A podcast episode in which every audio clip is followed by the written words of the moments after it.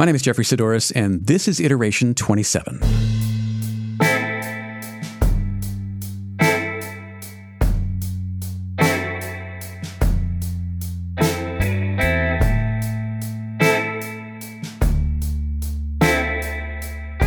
Lately, I've been seeing or maybe just noticing the word iconic as a means for makers to describe their own work.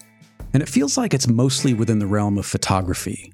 It usually goes something like, My name is so and so, and I make iconic photos of X or Y.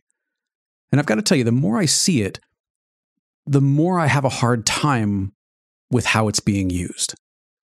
I think there are two main issues that I have with it the first problem comes from the use of the word itself, or rather the misuse of the word.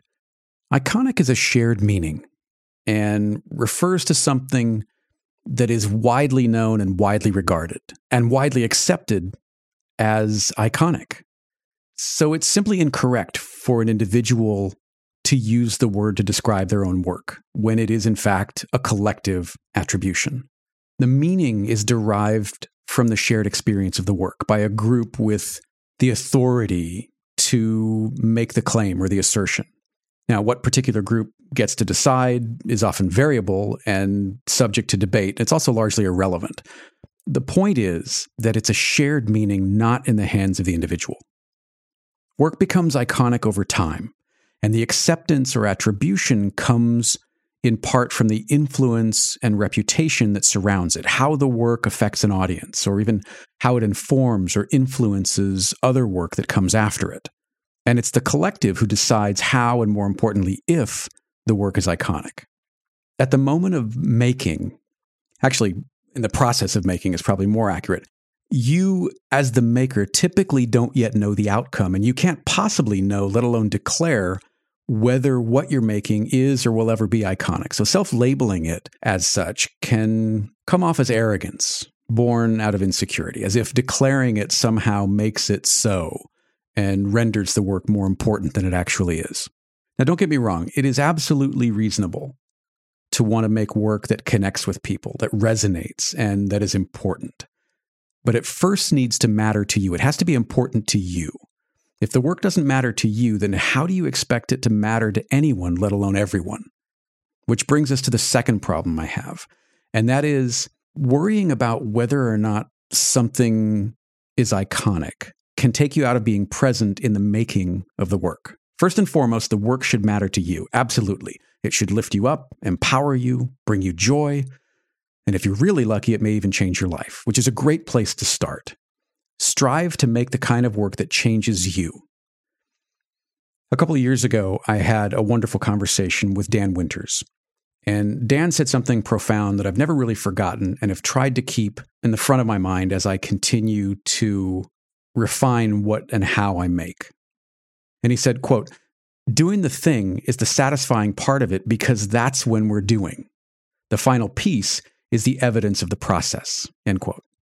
So, worrying about whether or not a piece or a body of work is iconic or important or goes viral or how many likes or follows it generates runs a risk of shifting the focus from the process of making to the end product.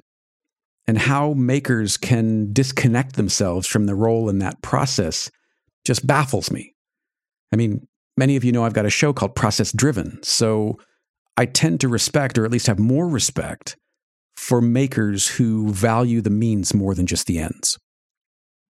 I'd like to leave you with something that Anne Lamott wrote in her book Bird by Bird, which ostensibly is for writers, but I think it should be on the bookshelf of anyone who makes.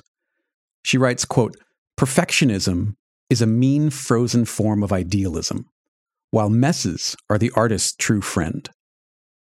What people somehow, inadvertently, I'm sure, forgot to mention when we were children was that we need to make messes in order to find out who we are and why we're here. And by extension, what we're supposed to be writing. End quote. So I guess don't worry about whether what you make is iconic or even good for that matter. Just immerse yourself in the making and let the rest go where it needs to. Be sure to check the show notes to see a few of the things that have caught my eye recently. including a terrific article on The Atlantic on how the 50 became the go to lens for many photographers.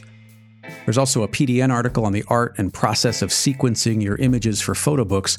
And if you love model trains and miniatures, there's a fascinating documentary about two brothers who quit their jobs to create Miniature Wonderland, a massive miniature city that has become the most popular tourist attraction in Germany.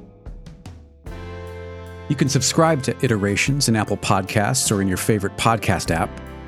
And if you'd like to connect with me, I'm on Instagram and Twitter at Jeffery Saddoris. That's J E F F E R Y S A D D O R I S. My book, Photography by the Letter, is a field guide for photographers and photo enthusiasts that contains more than 170 terms covering both analog and digital photography that are defined and explained with the help of more than 50 unique diagrams and nearly 100 original photos. You'll also find helpful tips, answers to many common questions, exercises, and interviews with top professional photographers, all in a visual style inspired by vintage camera manuals.